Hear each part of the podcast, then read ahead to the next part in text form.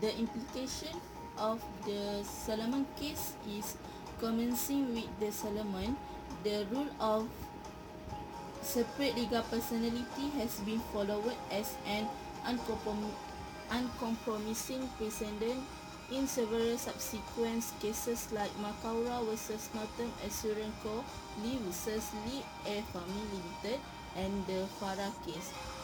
The legal fiction of corporate will thus establish enunciate that a company has a legal personality separate and independent from the identity of its shareholders. Hence, any rights, obligation or liabilities of a company are discrete from those of its shareholders, where the latter are responsible only the extent of their capital contributions, known as limited liability. This corporate fiction was devised to enable group of individuals to pursue an economic purpose as a single unit without exposure to risk or liabilities in one's personal capacity. Accordingly, a company can own property, execute contract, rise debt, make investments and assume other rights and obligations independent of its members. Moreover, as companies can then sue and be sued of it on its own name in it facilities it facilitated legal costs too. Lastly, the most striking consequence of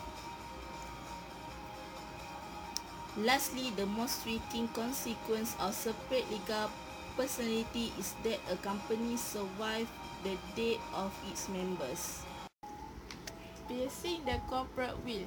Piercing the corporate will refer to a situation in which court put aside limited liability and hold a corporation's shareholder or director personally liable for the corporation action or debt. Will pierce, piercing is most common in close corporations.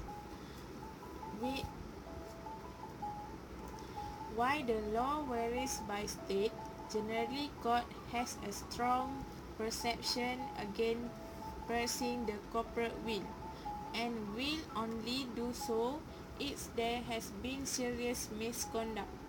Court understand the benefit of limited liability as it encourage the development of public market for stock and thus help make possible the liquidity and diversification benefit that investor receive from this market.